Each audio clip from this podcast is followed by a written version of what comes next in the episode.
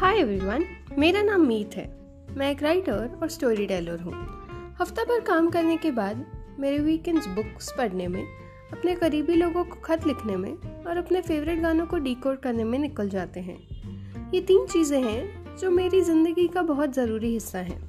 अपने इस पॉडकास्ट में मैं आपके लिए लेकर आऊँगी मेरी फेवरेट बुक्स और उनसे मैंने जो सीखा।